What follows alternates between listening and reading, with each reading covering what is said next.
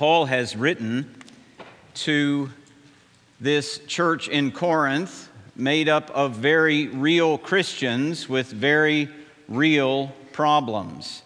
And uh, this is the last in this little section within the letter about uh, that, that kind of centers on food, meat sacrificed to idols. And we've seen a number of things having to do with that. How it ought not to be a stumbling block for weaker Christians. Paul last week gave an example of himself, how he gave up his freedoms in order to serve others, in order to promote the gospel. Uh, but here we come to a place where Paul takes a firm stance about uh, a particular aspect of eating this meat. And so we'll see that, but let's read the text and then we'll dive in. 1 Corinthians chapter 10, beginning in verse 1. This is what the Spirit says through the Apostle Paul. For I do not want you to be unaware, brothers, that our fathers were all under the cloud, and all passed through the sea, and all were baptized into Moses in the cloud and in the sea, and all ate the same spiritual food, and all drank the same spiritual drink. For they drank from the spiritual rock that followed them, and the rock was Christ. Nevertheless, with pleased, for they were overthrown in the wilderness. Now, these things took place as examples for us that we might not desire evil as they did. Do not be idolaters, as some of them were, as it is written, the people sat down to eat and drink and rose up to play. We must not indulge in sexual immorality, as some of them did, and 23,000 fell in a single day. We must not put Christ to the test, as some of them did, and were destroyed by serpents, nor grumble, as some of them did and were destroyed by the destroyer. Now, these things happened to them as an example, but they were written down for our instruction, on whom the end of the ages has come. Therefore, let anyone who thinks he stands take heed lest he fall. No temptation has overtaken you that is not common to man. God is faithful, and He will not let you be tempted beyond your ability, but with the temptation, He will also provide the way of escape, that you may be able to endure it. Therefore, my beloved, flee from idolatry. I speak as to sensible people. Judge for yourselves what I say. The cup of blessing that we bless, is it not a participation in the blood of Christ? The bread that we break, is it not a participation in the body of Christ? Because there is one bread, we who are many are one body, for we all partake of the one bread. Consider the people of Israel. Are not those who eat the sacrifices participants in the altar? What do I imply then? That food offered to idols is anything? Or that an idol is anything? No. I imply that what pagans sacrifice, they offer to demons and not to God. I do not want you to be participants with demons. You cannot drink the cup of the Lord and the cup of demons. You cannot partake of the table of the Lord and the table of demons. Shall we provoke the Lord to jealousy? Are we stronger than He? Let's pray together. Our Father, as we come to your word, we recognize that it is your word, that it is without error, that you have spoken it by your Holy Spirit, that you carried along the Apostle Paul as he wrote these things down, that we might be taught, that your Spirit might speak your truth to your people. And so we ask now that you would help us, help us to learn, help us to hear clearly, to think clearly, help me to speak clearly. Help us all to understand what it is that you are saying that we might please you in the way we respond. We pray you will do all of this for Jesus' sake. Amen. It was in the summer of 2002 that Susan and I moved first to the state of Indiana, a place that Susan would gladly tell you was north of the places that she had told God she was willing to live. because we crossed the sweet tea line, really. You just say tea south of the Ohio and you get sweet tea. You just say tea north of the Ohio and you seem just to get whatever that other stuff is. But we moved to Marion where I was going to serve in youth ministry. And when we moved to Indiana, I saw things that I had never seen before being from Tennessee. I'd honestly never seen a soybean field before. I'd never seen snow in October or in May. And I had never in my entire life seen a Wesleyan church. I didn't even know what that was. But as we lived there and I went to various youth ministry things, I began to get to know some of the Wesleyan youth pastors in town and got to, you know, made friends with a, man named Matt. And Matt told me what he, his biggest problem with Baptists. Not immediately, you understand. We were friends by then. But he wanted me to know what his biggest problem was. And his biggest problem actually centered on four words. Now, if you maybe grew up, you're my age or so, and you grew up in a Baptist church, or maybe you've been around Baptist churches for a while, you've likely heard these four words. When we understand them correctly, they actually give great comfort to the soul. When we understand them wrongly, they're very dangerous.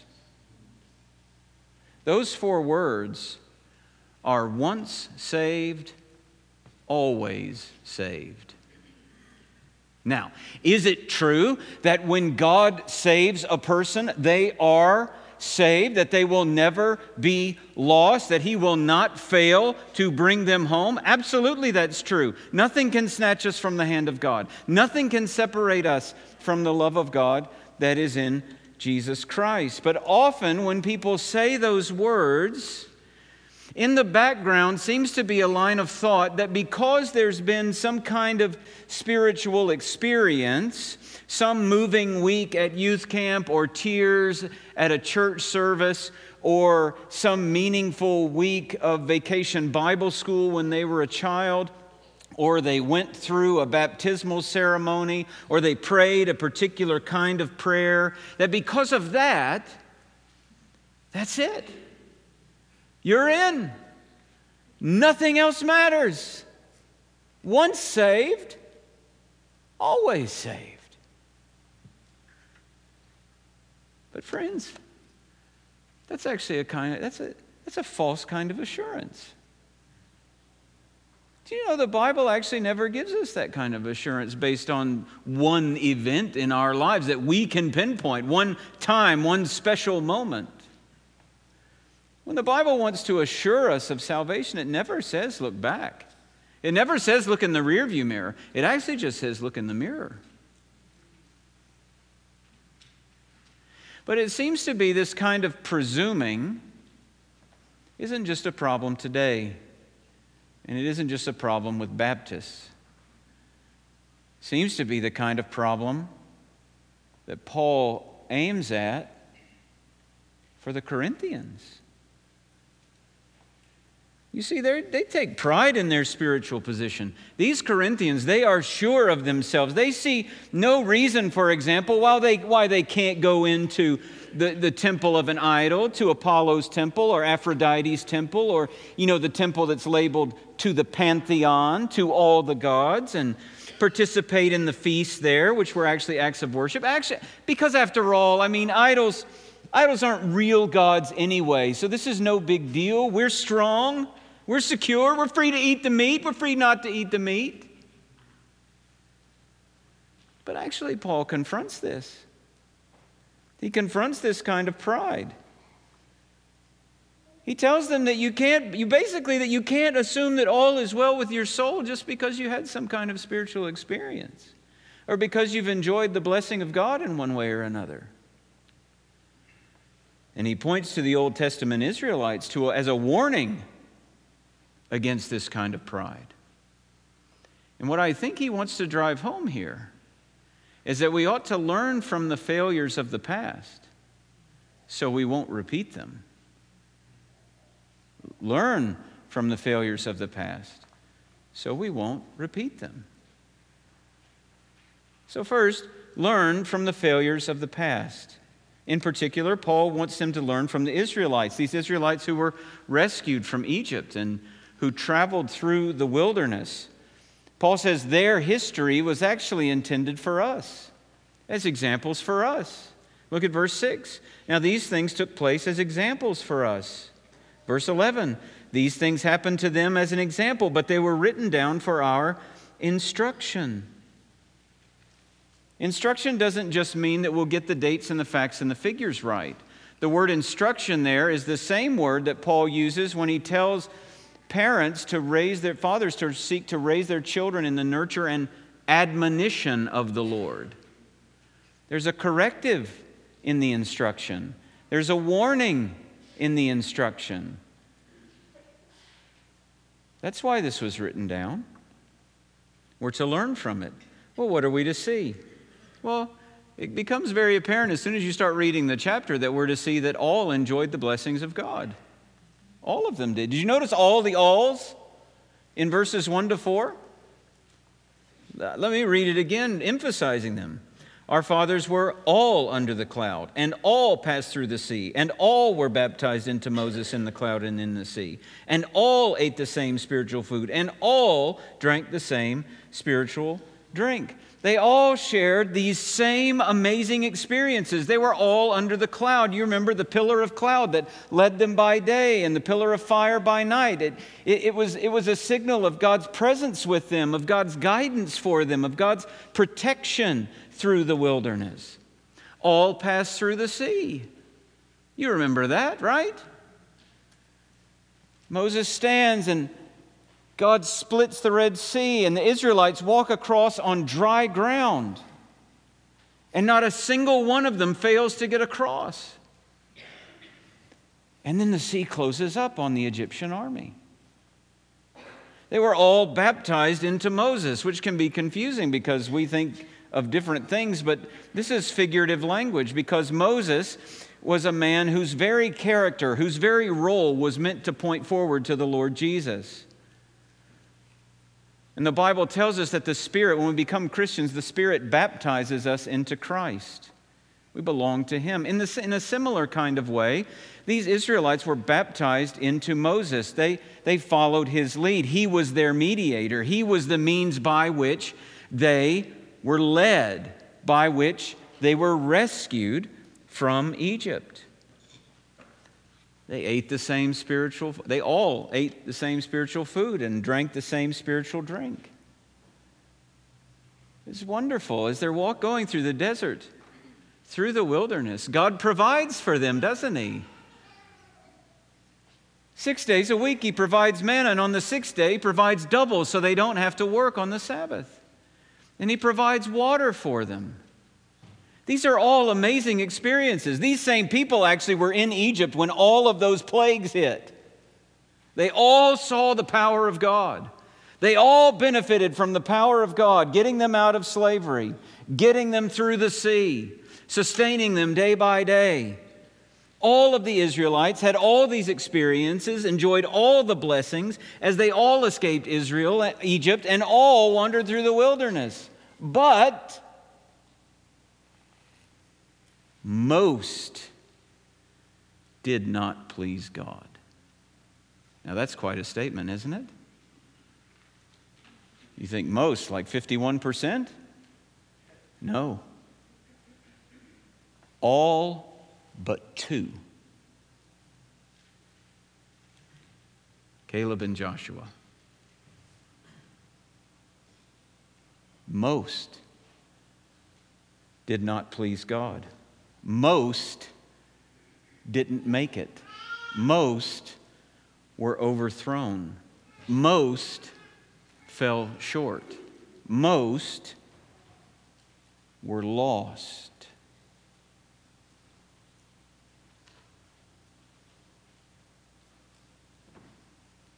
Jesus says, Broad is the gate and the path that leads to destruction.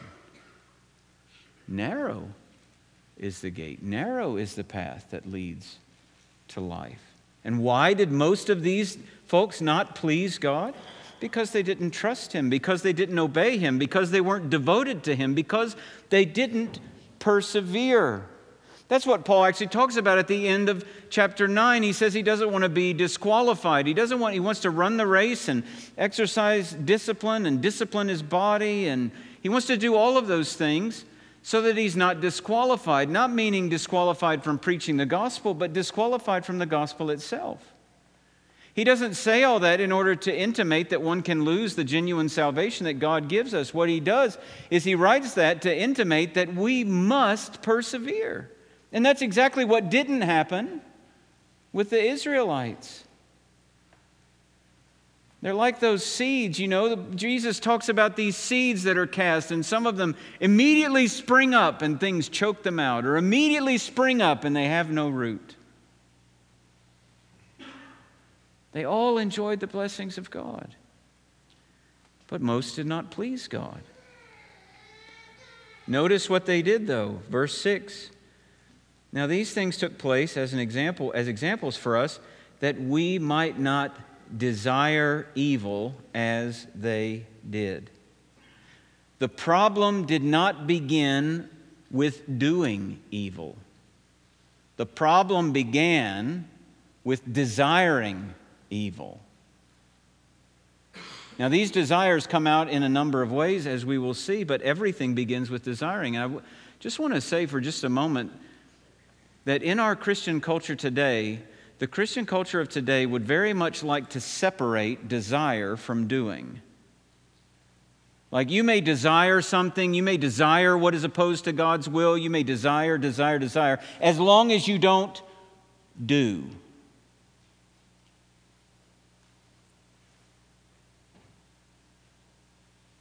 But the Bible says otherwise.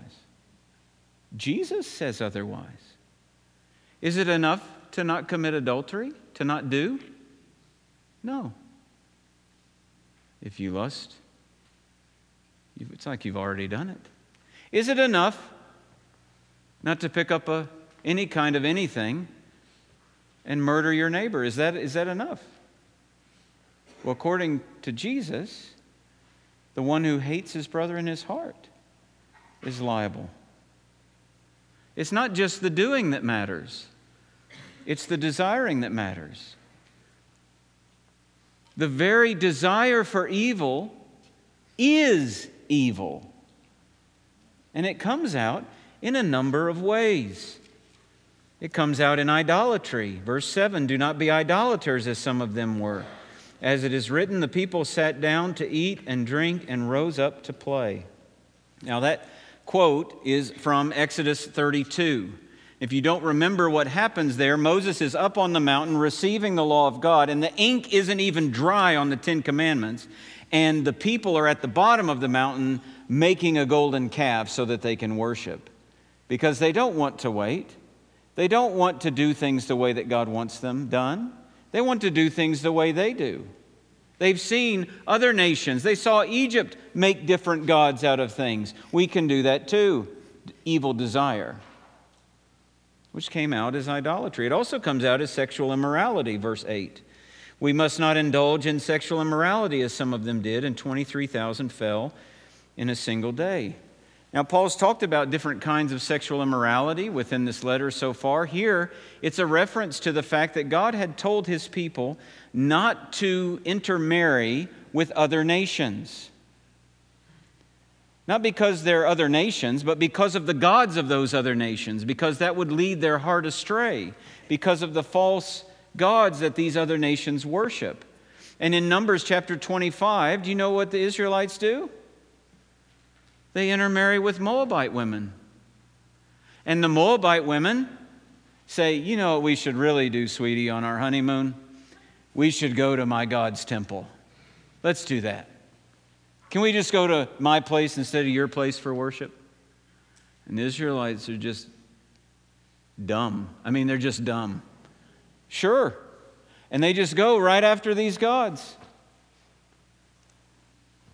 Because the desire wasn't first and foremost on God, it was on these women. Now, you may be a single person. You may be wondering whether you're going to get married. You may be thinking about marriage. Let me just tell you the first desire must be to please God. Oh, I know, I know he's not a Christian. I mean, he's a, he's, he's, a, he's a Buddhist, but he's a very good man, and he's good to me.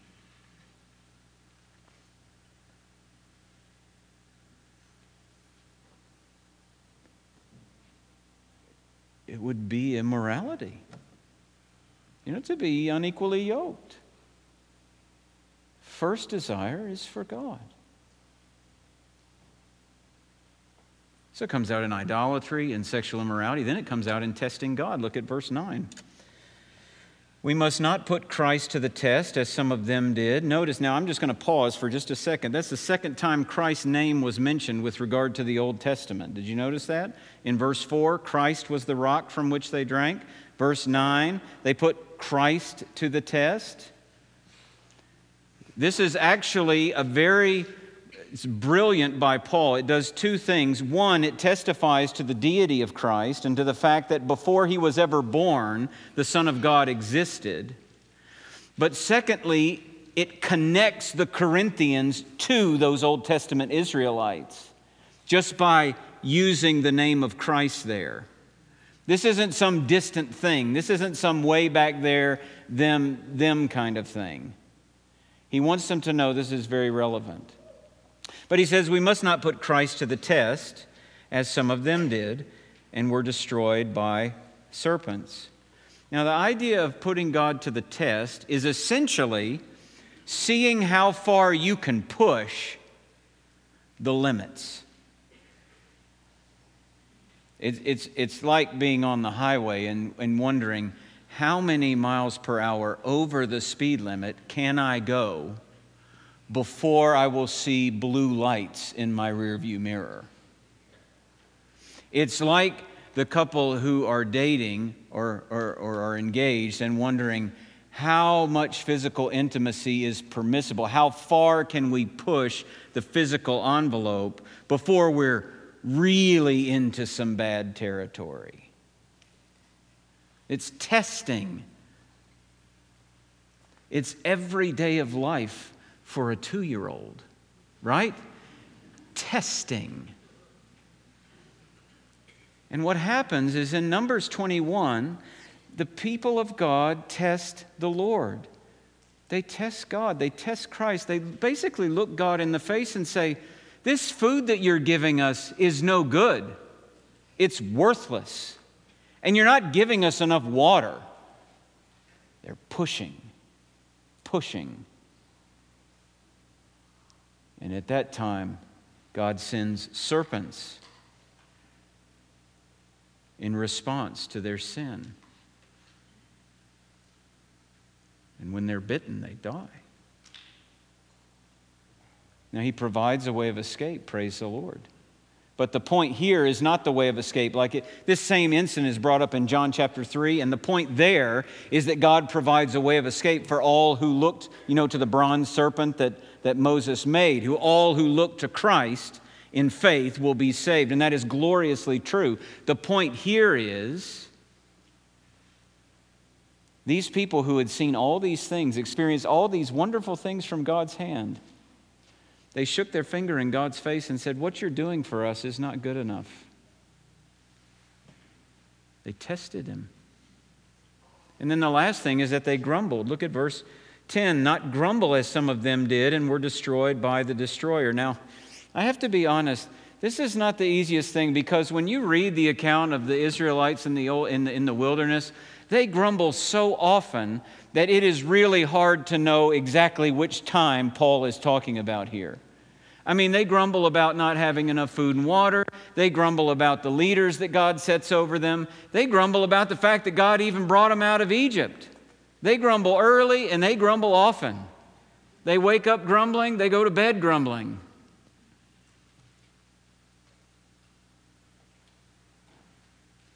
And this destroyer, we, we don't have that language in the Old Testament, but it would just refers to all of the repercussions that come because of the grumbling, because of that kind of rebellion. Because those evil desires, how is grumbling an expression of evil desire?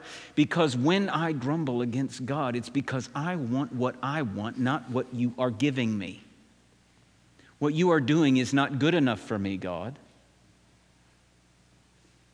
You serve me. Now, friends, that's an evil desire. So, all of these ways that the evil desires come out idolatry, sexual immorality, testing God, grumbling all of them are rooted in that same desire, that evil desire which is greater than any desire to please God. And what are we to learn? Well, what we should really take away there is that spiritual experiences and blessings from God, as wonderful as they are, are no guarantee of a relationship with God. Now, just let that sink in. The fact that you prayed that prayer, however many years ago, the fact that you went through the waters of baptism, these singular events are not now the guarantee that you belong to Jesus.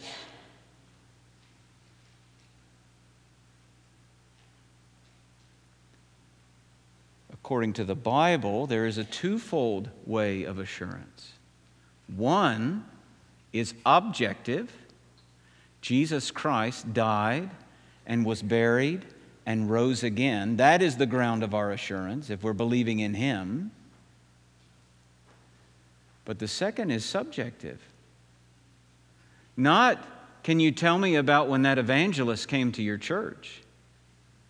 But can you tell me are you trusting Jesus as your only hope right now? Are you walking by faith in Him right now? Not did you sprint out of the gate, but are you still running? That's how I always ran long distance races in, in middle school, you know? You're supposed to run the mile, and I wanted to feel good, so I would sprint out of the gate. I'd feel great until about an eighth of a mile was done. and then just.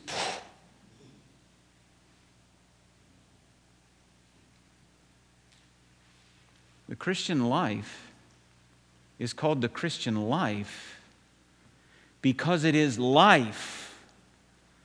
It is not the Christian moment, it is the Christian life. It does begin gloriously at that, at that moment. And maybe you remember that moment and praise God for that moment. But that moment is not the guarantee. Are you still running? Do you still have your eyes on Jesus? Is He still the object of your faith? Is He the one that you're seeking to please? Is He the one that you're after? Does your heart still sing with, the, with maybe even greater fervor now than it did when you first sang it? Jesus paid it all. All to him I owe.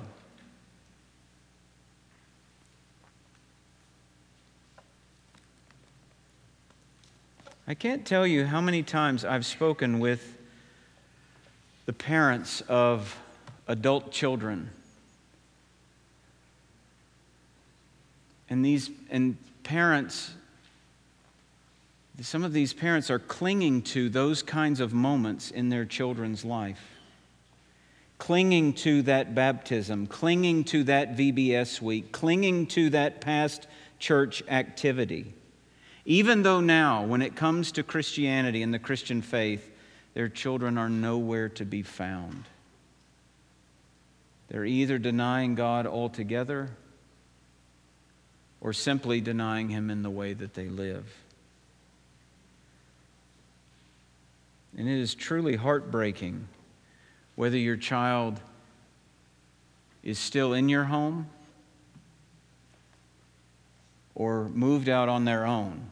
It is truly heartbreaking to see your children turn away from the things of the Lord. But is it possible that rather than praying, that they come back to Jesus. that we need to start praying, they simply come to Jesus.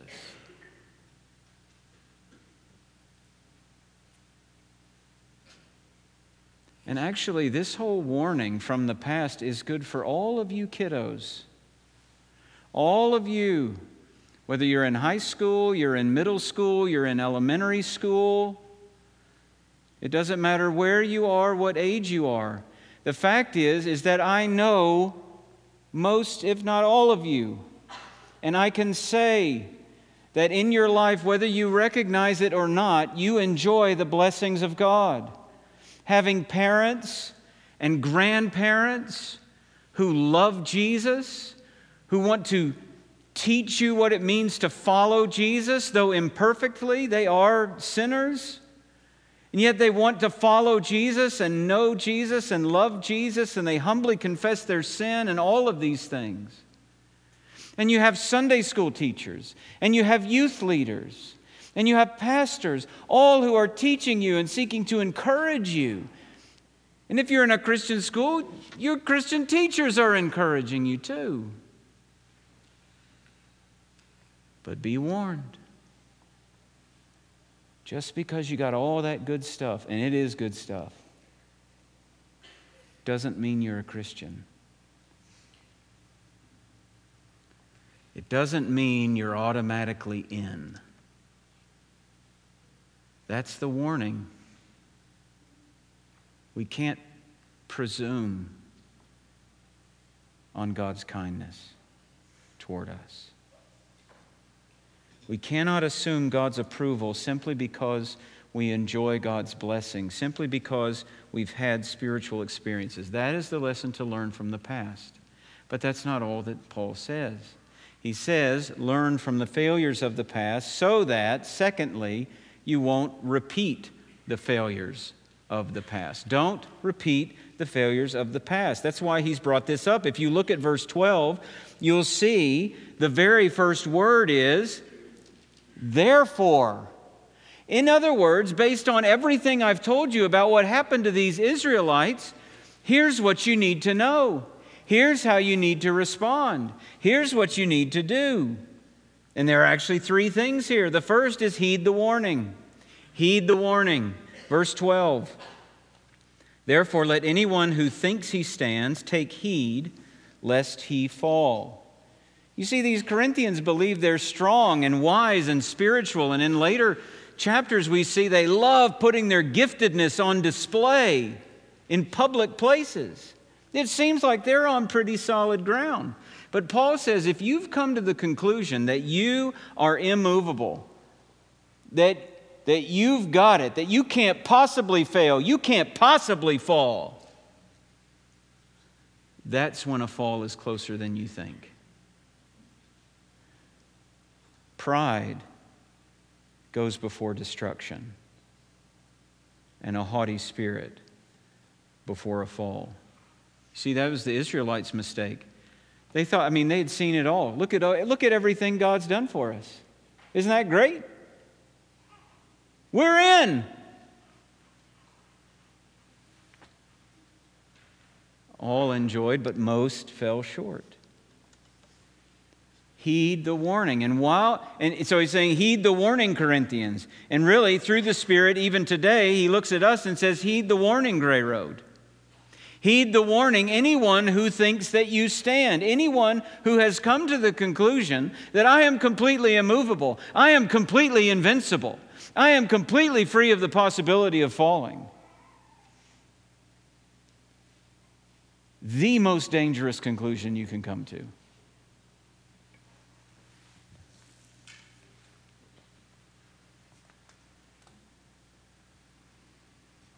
I would venture a guess that all these public Christian figures who have fallen in recent years, I just would venture a guess that somewhere in their heart and mind, that kind of thing creeps in.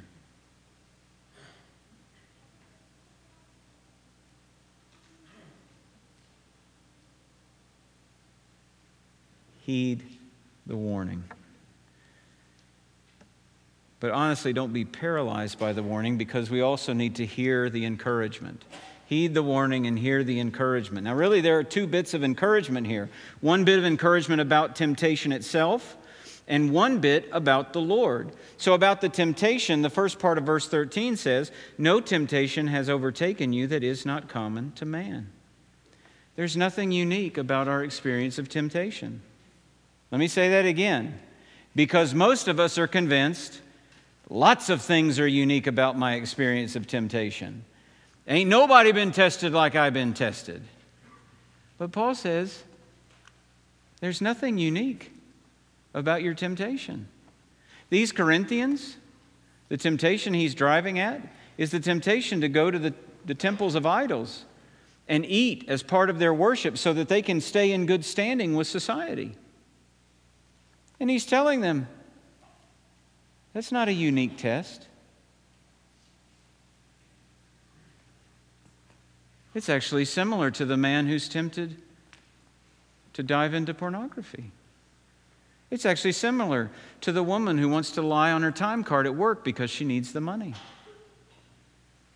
It's actually similar to the student who's tempted to cheat on a test to get a better GPA. It's more similar than different to the parent who wants to, who, who takes some kind of strange joy in exploding at their kids in anger to gain control, to exert power. Now, all those circumstances are different, but the test is actually the same. Do I trust God? Do I believe that pleasing God is better than sin? Will I obey God? Those kinds of questions lie at the heart of every test every temptation. And do you know why that's encouraging?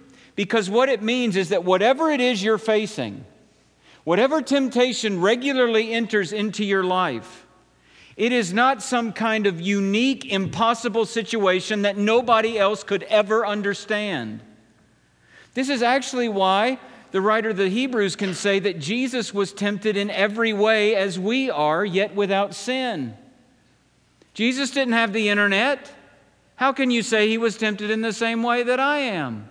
Because the questions that underlie every temptation, every test are the same. Will I trust God? Do I treasure God more than I treasure sin? Will I obey him? And at every turn, Jesus answered those questions faithfully. Every turn, he answered those questions the same way. Yes, I trust the Lord. Yes, God is better than sin. Yes, I will obey him. That's encouraging for us. What is it that you're walking through? What is it that you're tempted to believe, tempted to do? What, how are you tempted to respond to whatever situation you know is coming this week? What conversations have you played out in your head like you'd really like to have it with that person this week? and put them in their place. There's nothing unique about any of it. There's no temptation that isn't common to man. The story is different, but the heart is the same. You see? That's encouraging. It means you're not alone. We're all in this together. We all face the same things. The second bit of the encouragement is about the Lord. Second half of that verse says, God is faithful and he will not let you be tempted beyond your ability. But with the temptation, he will also provide the way of escape that you may be able to endure it. So, in essence, Paul is saying God is not like that gym teacher that just has their clipboard to see if you can do all the things in the presidential fitness test. You know, they've got their glasses down on the end of their nose and they're marking off whether you can do everything and whether you can pass the test. God is not like that. He is not sitting in heaven trying to, you know, check all the boxes and see what you do. He's, he's not saying that. He's saying that actually God is more like a personal trainer than that gym teacher. He's right there. He's prepared to help. He's there to make sure that you can succeed. He will not allow any temptation to be more than you are able to bear as you trust in Him, as you pray, as you rely on His power. In fact, it says He provides the way of escape. That language is like a narrow pass between a great mountain range. And when you're at the head of that trail, you cannot see it all. All you know is that this goes through there.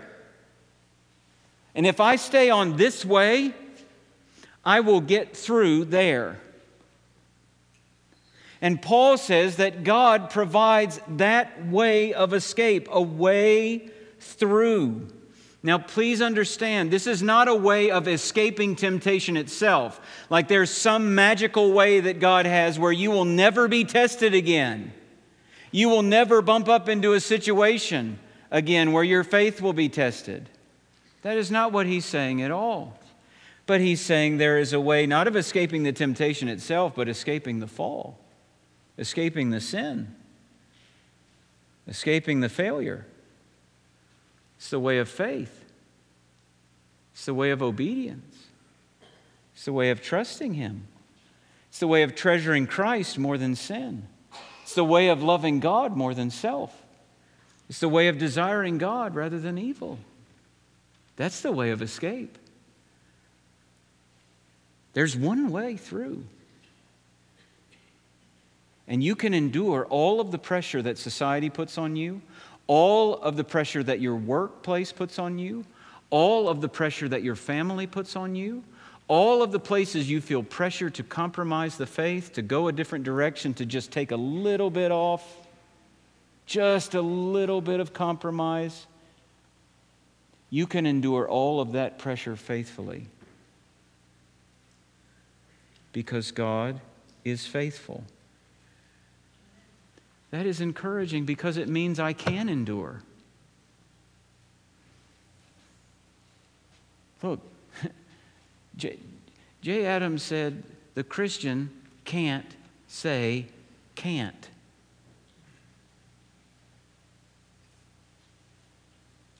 When it comes to choosing the way of escape over choosing sin, the Christian can't say can't. I can't resist this. I can't hold out. I can't not give in. I just can't. It's just too much. The pressure's too much. It's overwhelming. You don't know what will happen if I actually don't sin, the kind of consequences that will come. I'll lose my job, I'll lose my friends, I'll lose my place, whatever it is. So I, I really can't. And Paul's saying you really can. The Spirit that empowered Jesus to walk that way of escape his entire life, to pass every test, to endure it all without sin. That same Spirit lives within you, empowering you, strengthening you to say no when you ought to say no, and to say yes when you ought to say yes. That's encouraging. Hear that encouragement, friends. You're not alone. And the Lord is faithful. Boy, don't we all need to know that? As we walk through the various things in life, we're not alone. The Lord is with us. Heed the warning, hear the encouragement, and finally, run. Run. Beginning in verse 14, therefore, my beloved, flee from idolatry. I speak as to sensible people. Judge for yourselves what I say. The cup of blessing that we bless, is it not a participation in the blood of Christ? The bread that we break, is it not a participation in the body of Christ? Because there is one bread, we who are many are one body, for we all partake of the one bread. Consider the people of Israel. Are not those who eat the sacrifices participants in the altar? What do I imply then? That food offered to idols is anything? Or that an idol is anything? No. I imply that what pagans sacrificed, they offered to demons and not to God. I do not want you to be participants with demons. You cannot drink the cup of the Lord and the cup of demons. You cannot partake of the table of the Lord and the table of demons. Run. Run from it. Now, there are, different, there are different ways that Paul has talked about eating meat sacrificed to idols, okay? And it's in the next paragraph, but, but we covered it a couple of weeks ago. If you go to somebody's house and they put meat down in front of you and they don't say anything, you don't even have to ask. Just eat it. Doesn't matter. If they set it down in front of you and they say, Now, this meat was sacrificed to idols, he says, Don't touch it. This is all in the next paragraph. I'm just not going to read it. Not for your own conscience sake, but for their conscience. But here, he says, don't touch it at all in this circumstance, in the temple of idols. It's like the difference between going to your Hindu friend's house and eating a vegetarian meal and going to the Hindu temple up on German Church Road and eating a vegetarian meal that has first been offered to their gods and said to be blessed by their gods. One is fine and the other one is unthinkable. You can't participate in the worship of demons. That's what Paul is trying to drive home. When it comes to those eating in temples, don't even think to eating in temples, don't even think about it. You have a spot at the table of the Lord with bread that speaks of the body that was sacrificed for you, with, with a cup that speaks of the blood that was shed for you. Behind that table lies your redemption, your salvation, your Savior, your Lord. But behind the table at that temple lies demons. Yeah, yes, Idols are nothing, okay? Idols are nothing. They are not real gods. But what is behind the worship of an idol? Demons, Paul says. That's what's in the background. You can't straddle the fence. You can't have it both ways. You have to choose. It's either the table of the Lord or the table of demons. And so he says, flee from idolatry. Flee from it. Look, it's like you don't, you don't need to think about this. You don't need to make this an item on your prayer list. You don't need to pray about whether you need to go to the temple of idols. You don't need to seek counsel about whether you need to sin. You don't, you don't need to deliberate about whether you're going to hang with demons. You don't have to do that. Run. Run. Don't walk, run. Heed the warning, hear the encouragement, and run. Learn from the tragedy of the Israelites who thought they had it all because they had God's blessing, because they had spiritual experiences, because they'd seen the miraculous, and yet they ran in the wrong direction. They ran from God into the arms of idols. Learn from their failures. Learn from the failures of your own past. Look at the anxiety that you fostered when you wouldn't trust the Lord in the uncertain times. Look at how apathy grew in your heart as you neglected God's word and prayer. Look at the relationships you destroyed by wanting to be served by others rather than wanting to serve.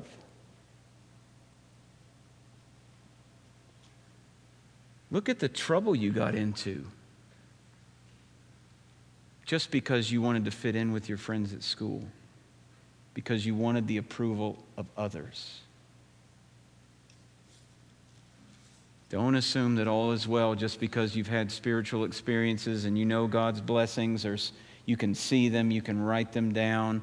Just because you belong to the church, just because you've been baptized, just because you prayed a prayer, just because you grew up in a Christian home. Don't assume. Heed the warning. Hear the encouragement and run. Run from anything that will keep you from the Lord. Let's pray. Father, we pray that you will give us ears to hear what you say, that you will Give us hearts that heed this warning, that are not proud, that are not presuming, and that we will hear the encouragement that we are not alone, that we all walk this same road together, we all face these same tests together, and that you are with us,